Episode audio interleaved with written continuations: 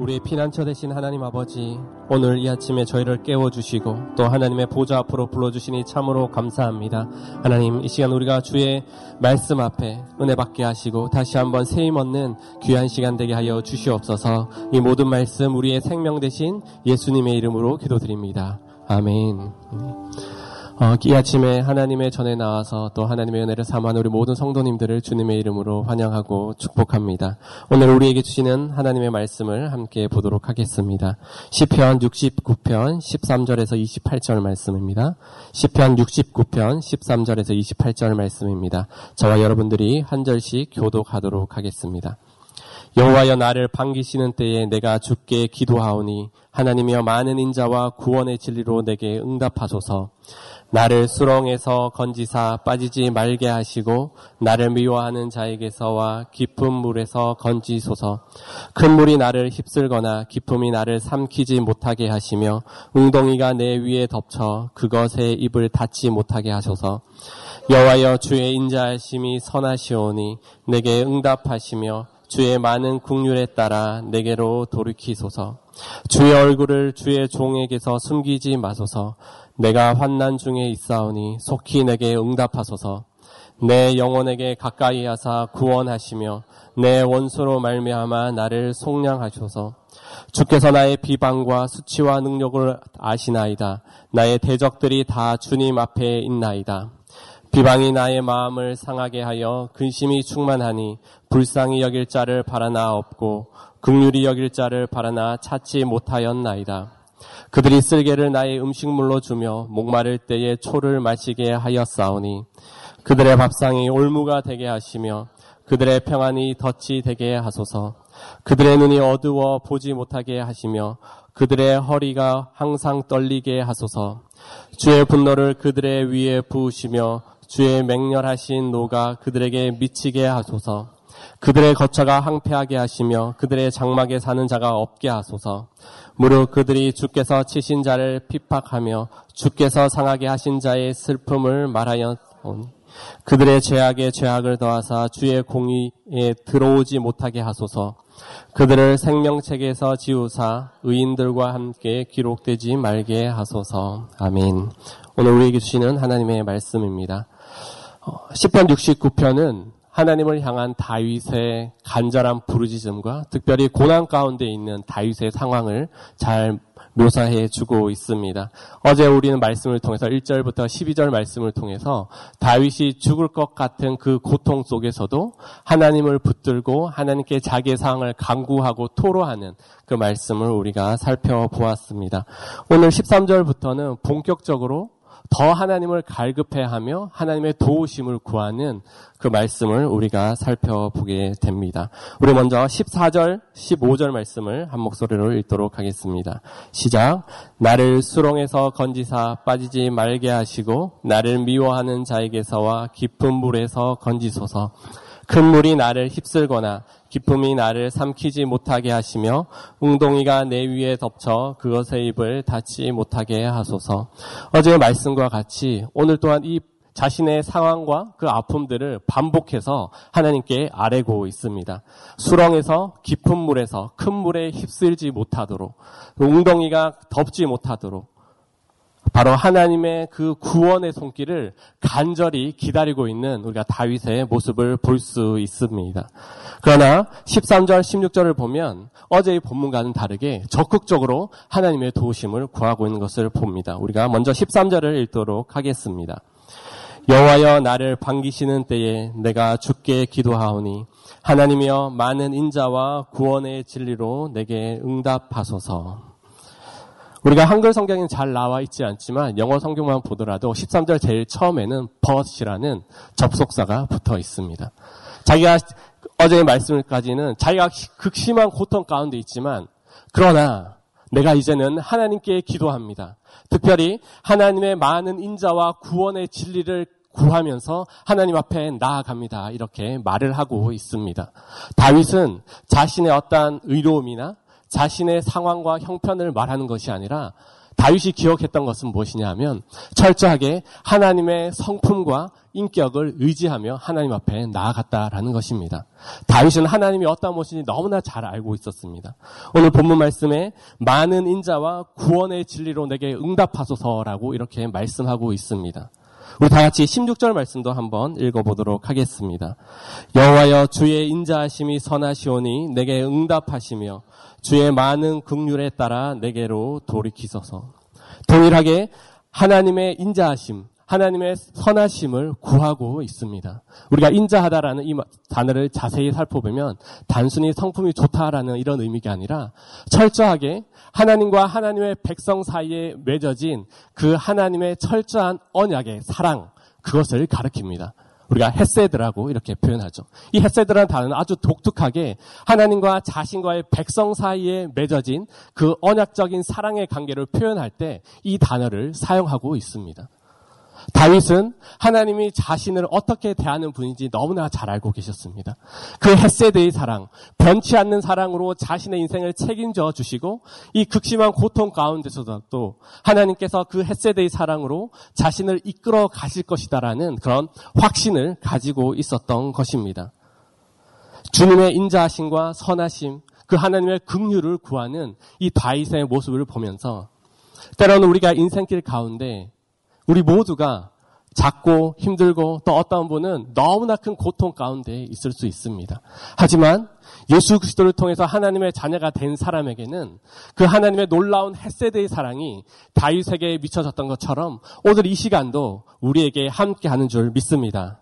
로마서 8장 38절 39절은 이렇게 말합니다. 사망이나 생명이나 천사들이나 권세자들이나 현재일이나 장래일이나 능력이나 높음이나 기쁨이나 다른 그 어떤 피조물이라도 우리를 예수 그리스도 안에 있는 하나님의 사랑에서 끊을 자가 없다라고 이렇게 선포하고 있습니다. 다윗은 그 하나님의 사랑을 너무나 갈급했었고 그 하나님의 사랑이 자신의 인생을 책임져 주실 것이라고 믿고 있었습니다. 아무리 극심한 고통과 물이 목에까지 차오르는 그 고통 속에서도 여전히 하나님의 사랑을 바라고 있었고 믿고 있었고 그 사랑으로 말미암아 다시 한번 일어설 것을 기대하면서 하나님 앞에 나왔다라는 것입니다. 오늘 이 아침이 여러분의 10년 가운데 그 하나님의 햇세대의 사랑, 변치 않는 사랑으로 충만한 귀한 시간이 되기를 주님의 이름으로 축복합니다. 하나님께서 우리의 그 햇세대의 사랑으로 지금도 함께 하고 계시고 우리에게 힘과 능력을 주시는 분이십니다. 그 하나님의 사랑을 바라보며 나아갈 때에 오늘 하루도 하나님께서 주시는 기쁨과 은혜라 충만한 귀한 시간이 될 줄 믿습니다. 계속해서 다윗은 하나님의 인자하심과 구원과 국류를 더 나아가서 그 다음에는 하나님의 얼굴을 구하고 있습니다. 우리 다 같이 17절 말씀을 읽어보도록 하겠습니다.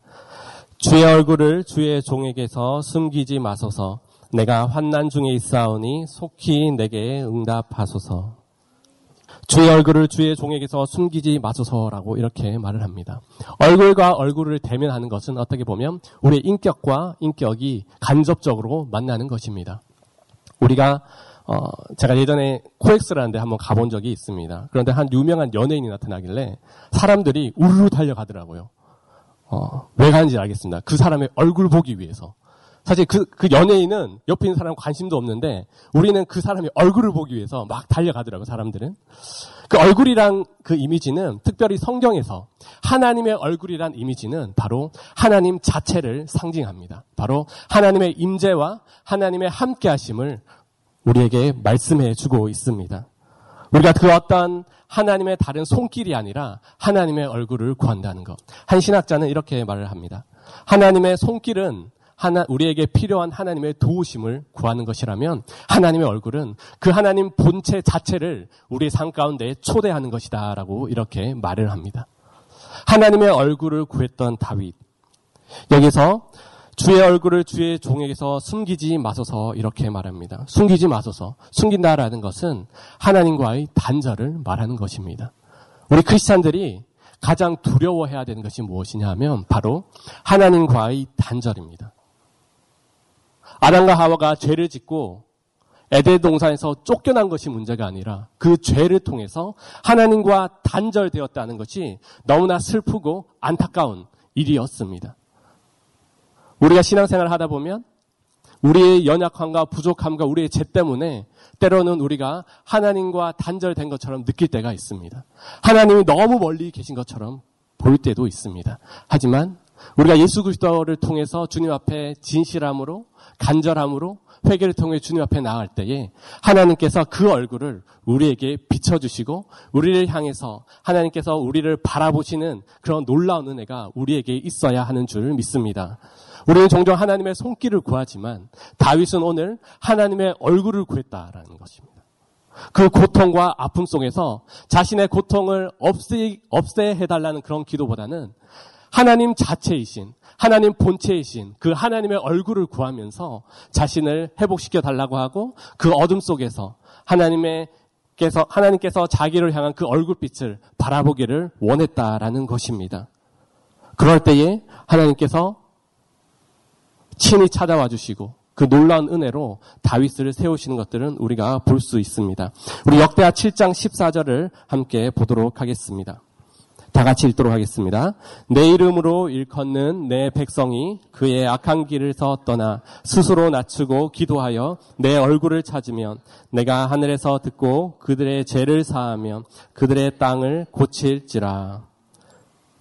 내 얼굴을 찾으면 하늘에서 듣고 내 죄를 사하고 그들의 땅을 고치리라. 하나님의 얼굴을 구하는 자에게는 그만큼 하나님의 놀라운 능력과 하나님의 회복과 치유가 있다는 것들을 오늘 역대하 말씀과 성경에 계속해서 말씀하고 있습니다. 우리가 다른 어떤 것을 구하는 것이 아니라 하나님 그 자체, 하나님 오늘 이 시간 나의 삶 가운데 함께하여 주시옵소서. 하나님, 하나님의 그 임재가 너무나 그립습니다. 하나님의 임재로 나의 삶을 채우기를 원합니다.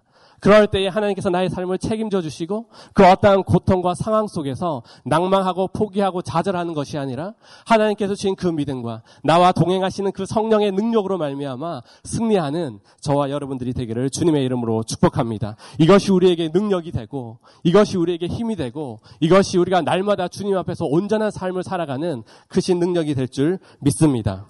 우리가 22절부터 28절은 다윗이 자신의 원수들을 저주하는 그런 말씀들이 나옵니다. 우리가 27절, 28절만 읽어보도록 하겠습니다. 그들의 죄악에 죄악을 더하사 주의 공의에 들어오지 못하게 하소서 그들을 생명책에서 지우사 의인들과 함께 기록되지 말게 하소서. 어떤 분은 이 저주의 시편을 보면서 어떻게 다윗이 어떻게 하나님께 이렇게 저주의 기도를 할 수 있을까라고 아이러니한 생각을 어, 들 겁니다. 저도 말씀을 준비하면서 왜 굳이 이거를 했을까? 다윗은 여러분들 잘 아시다시피 하나님의 마음에 합한 사람이고 온유한 사람이었습니다. 우리가 조금 더 깊이 들어가 보면 여러분들 잘 아시다시피 다윗은 원수에게 되게 관대했던 사람입니다. 자기가 사울을 죽일 수 있는 기회가 몇 번 있었지만 그 사울을 하나님께 맡겨 드렸습니다. 그럼 과연 우리가 이 본문을 어떻게 이해해야 할까요? 첫 번째는 자신의 대적을 하나님께 의탁하고 있다라는 것입니다. 내 스스로 원수들을 어떻게 해야겠다는 것이 아니라 바로 하나님께 이 원수들을 맡겨드리는 그런 고백이 바로 이 어, 저주의 말씀들입니다. 이 저주의 말씀들을 보면 21절부터 계속되는 것이 첫 번째로 음식에 관해서 특별히 22절부터 계속되는 것이 그들의 밥상은 부유함으로 우리가 상징할 수 있습니다. 음식에서 육체적 능력과 힘이 빠지도록 눈과 허리가 항상 떨리도록 그렇게 저주하고 있습니다. 그리고 하나님의 진노를 붙도록 그렇게 말을 하고 있습니다. 그 더한 것은 가족과 가정들에게도 하나님의 저주가 가기를 그렇게 바라고 있습니다. 이 모든 것들을 하나님 손에 맡겨 드린다라는 것입니다. 우리가 과연 그러면 저주의 기도를 해도 되는 거냐? 우리가 조금 더 살펴보면 알 수 있습니다. 우리가 저주의 시를 어떻게 이해하냐면 두 번째는 자신의 감정을 솔직하게 하나님 앞에 내어놓는 우리 다윗의 모습을 볼 수 있습니다. 우리의 삶 가운데 우리를 힘들게 하고 우리를 억울하게 하는 그런 상황이 닥칠 때가 있습니다. 그 상황 속에서 그 사람 앞에서 그 사람을 저주하고 그 사람에게 원망하고 또 가식거리를 삼아서 주변 사람들에게 이야기하기보다 그 자신의 아픔과 그 한탄과 그 고통을 주님 앞에 맡길 때에 주님께서 그것을 들으시고 그 마음을 위로하시고 치유해 주신다라는 것입니다. 이 저주의 시가 여기서 끝나면 너무나 슬픕니다. 내일부터 보겠지만 저주로 끝나는 것이 아니라 다시 한번 하나님께 자신을 맡기면서 하나님의 도우심을 이끌어 가신 것들을 계속해서 볼 수 있을 것입니다. 우리의 원수들, 우리를 힘들게 하는 사람들, 혹시 이 시간 여러분들의 마음속에 떠오르시는 분이 계십니까? 이분들도 하나님의 섭리 안에 있는 사람들입니다. 우리 스스로 그 사람을 해하거나 저주하거나 그 사람에게 직접 찾아가서 뭔가를 말하기보다 하나님의 사람이라면 그 사람도 하나님의 손에 올려드리고 하나님께서 그 사람을 하나님의 정의와 공의에 따라 심판하시고 또한 인도하실 수 있도록 우리의 인생을 하나님께 내어드려야 할 줄 믿습니다. 그런 관계 속에서 결국은 하나님께서 우리의 상처도 회복시켜 주시고 우리를 통해서 그 하나님의 놀라운 일들을 그 원수에게까지 어떻게 행하실지 우리가 기대해야 할 줄 믿습니다. 마지막으로 우리는 시편 69편은 메시아 시편으로 잘 알려져 있습니다. 이 시편 69편의 내용은 예수 그리스도께서 미래적으로 어떠한 일을 행하실지를 간접적으로 우리에게 보여주고 있습니다. 18절 말씀을 함께 읽어 보도록 하겠습니다. 내 영혼에게 가까이 하사 구원하시며 내 원수로 말미암아 나를 속량하소서. 죽을 것 같은 고통의 상황 속에서 다윗은 하나님께 내 영혼에 가까이 하사 구원하소서라고 이렇게 부르짖고 있습니다. 여기서 구원하소서, 속량하소서라는 의미를 잘 살펴보면 속전을 대신해서 지불하고 억압 상태에서 구원해 달라는 그 의미를 담고 있습니다. 하나님께서 대가를 지불하시고 그 대가로 말미암아 다시 그것을 회복시키신다라는 의미를 가지고 있습니다. 여러분도 잘 아시다시피 예수 그리스도께서 십자가의 죽으심으로 자기의 목숨을 많은 사람의 대속물로 주셨다라고 우리는 그, 그, 말씀을 기억하고 또한 믿고 있습니다. 예수 그리스도의 그 십자가의 죽으심으로 예수 그리스도의 그 속량으로 말미암아 생명의 법이 사망과 사, 죄와 사망의 법에서 우리를 해방케 하셨고 율법의 저주 아래서 우리를 해방케 하셨다라는 것입니다.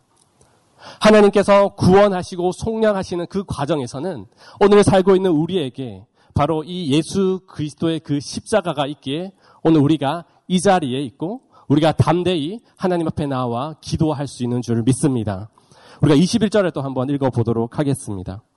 그들이 쓸개를 나의 음식물로 주며 목마를 때에 초를 마시게 하셨사오며 이 말씀을 보면 여러분들 무엇이 떠오르십니까? 저와 동일한 그 장면이 떠오르실 것입니다. 바로 예수님께서 십자가에 달려 죽으실 때 로마의 군인들이 예수님에게 했던 행동들입니다. 로마의 군병들이 예수님께 쓸개탄 포도주를 마시게 하고 목마를 때에 해융에 신포도주를 묻혀서 예수님의 입에 대었던 장면입니다. 바로 다윗이 이와 같은 고통 속에서 하나님께 부르짖을 때 동일하게 예수 그리스도께서 우리를 위해 행하셨던 그 일을 기억해야 할 줄 믿습니다. 우리 모두가 다 죄 가운데 있었던 사람들입니다. 우리가 교회에 나와서 주일날 예배하고 찬양하고 있지만 여전히 우리 안에 죄가 있고 특별히 죄의 건세 안에 놓였던 우리들이지만 예수님께서 대신 그 십자가 능력으로 우리를 구원하시고 살리신 그 은혜가 지금도 우리 안에 있기에 우리는 담대히 하나님 앞에 나올 수 있는 것입니다. 특별히 하나님의 본체이신 예수 그리스도께서 낮고 낮은 육신의 몸을 입으시고 이 땅 가운데 오셔서 한 사람 한 사람 이 자리에 계신 여러분 한 분한 한 분을 위해서 십자가에 죽으시고 부활하시고 그 능력으로 우리를 하나님의 자녀 삼으시고 지금 이 시간도 우리의 삶 가운데 고통과 어려움과 다윗처럼 죽을 것 같은 그 상황 속에 있는 우리들을 하나님께서 구원해 주셨다라는 것입니다. 그것이 우리의 날마다의 삶 속 가운데 우리의 10년 가운데 새겨졌을 때에 우리는 극심한 고통 속에서 죽을 것 같은 상황 속에서 포기하고 싶은 우리의 환경 속에서도 십자가의 그 능력을 바라보며 십자가로 말미암아 우리를 구원하시고 속량하신 그 하나님의 능력으로 말미암아 다시 한번 일어설 줄 믿습니다.